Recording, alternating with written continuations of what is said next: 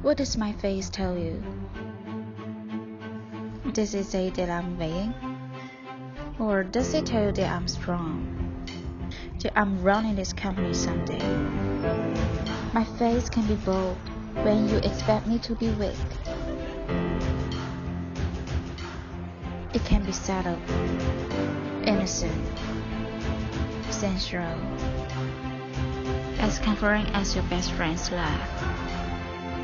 With highlighter, lipstick, and mascara, I express who I am right now and who I want to be. CoverGirl, I am what I make her.